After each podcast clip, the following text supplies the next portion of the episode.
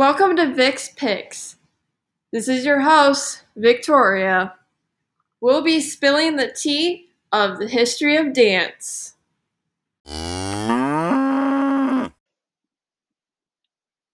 So the section that I had was Rite of Spring.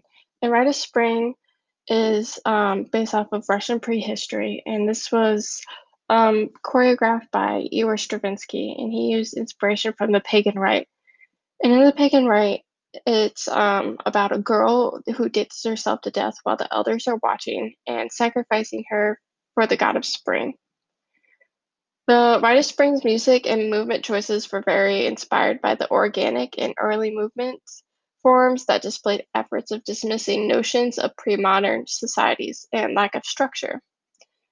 And he was also inspired by ancient artifacts and wanting to show how ancestors were connected to nature and earth, and the themes of um, young and old, day and night, individual mass, and female are present in the Rite of Spring.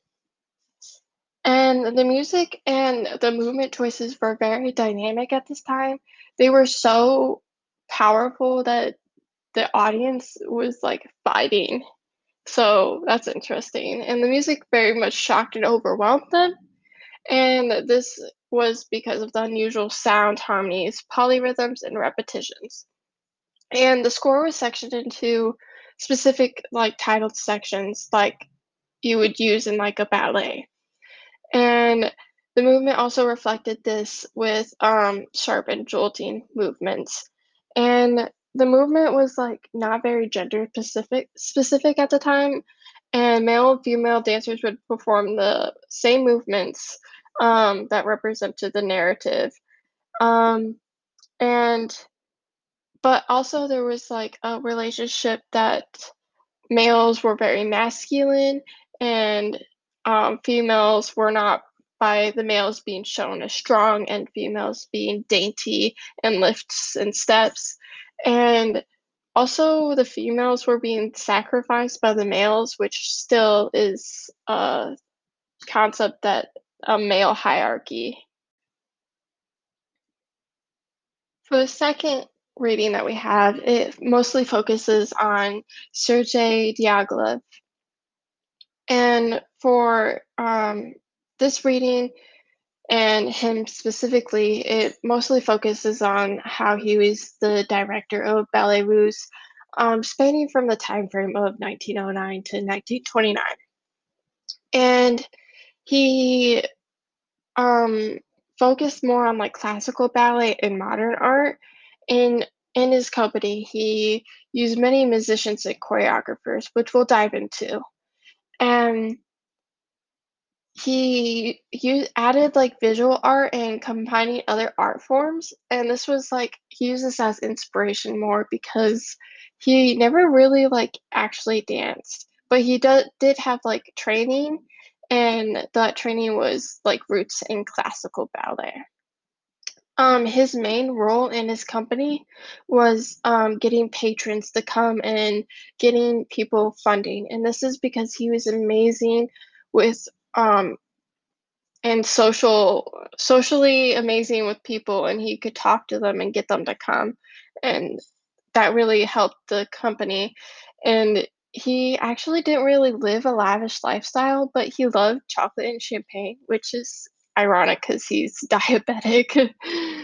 but the problem with him being the main reason that patrons and funding was happening um, caused his company to die when he died with him. Um, some fact to know is that he was a faddist and he was also superstitious, which is ironic because he once saw a psychic who predicted that he would die in water, and then he later died in water. And um, so we're going to talk about the choreographers that he worked with. And the first one we're going to dive into is Fokine.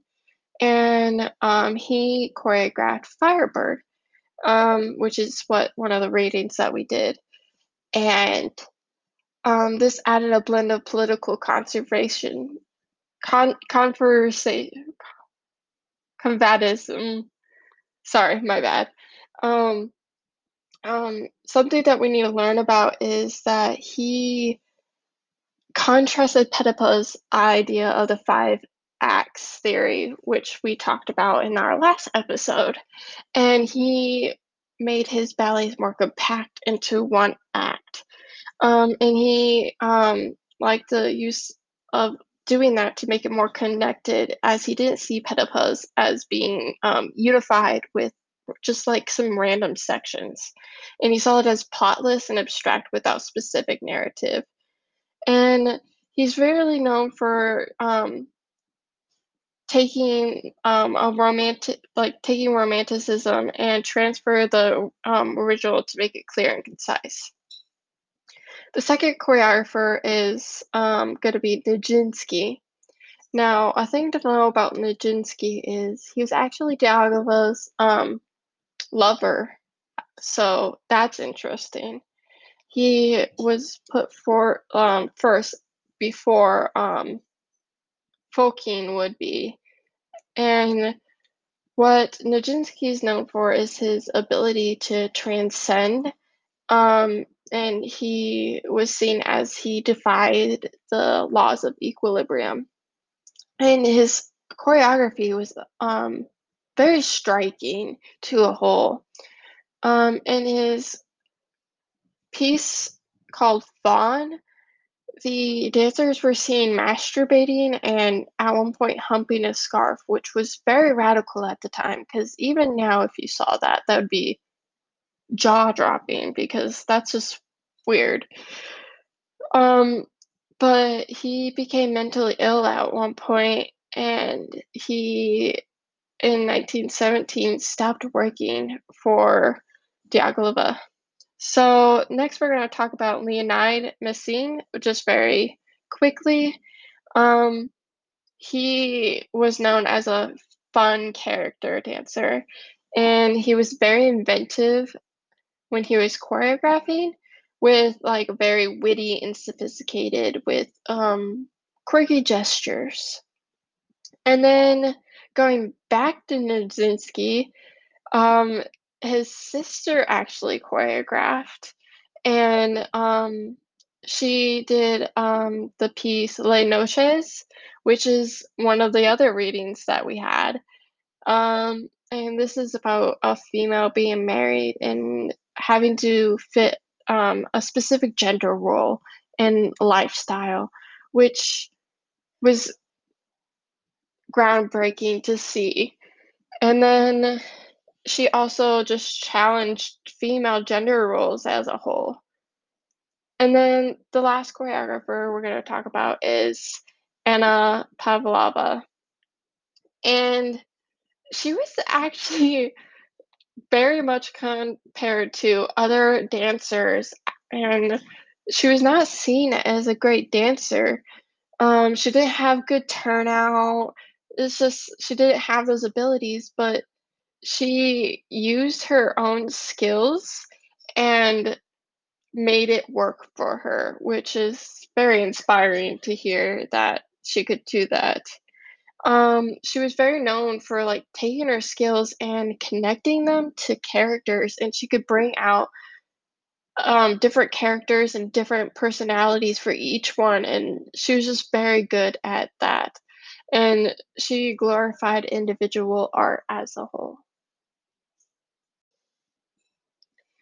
And one of my inquiry questions for this chapter was when they talked about um, and how he could take um, he took one of his dancers um, abilities and like he really much like he had like good arches I think he, they said and they really much he could bring that out in his choreography. And the question that rose in me was why do we take these ballets that were choreographed for these specific dancers and their abilities or their emphasis on these abilities. And why do we take these pieces and try to put them and force them on ourselves and try to make them as close as we can to them and try to fit into them?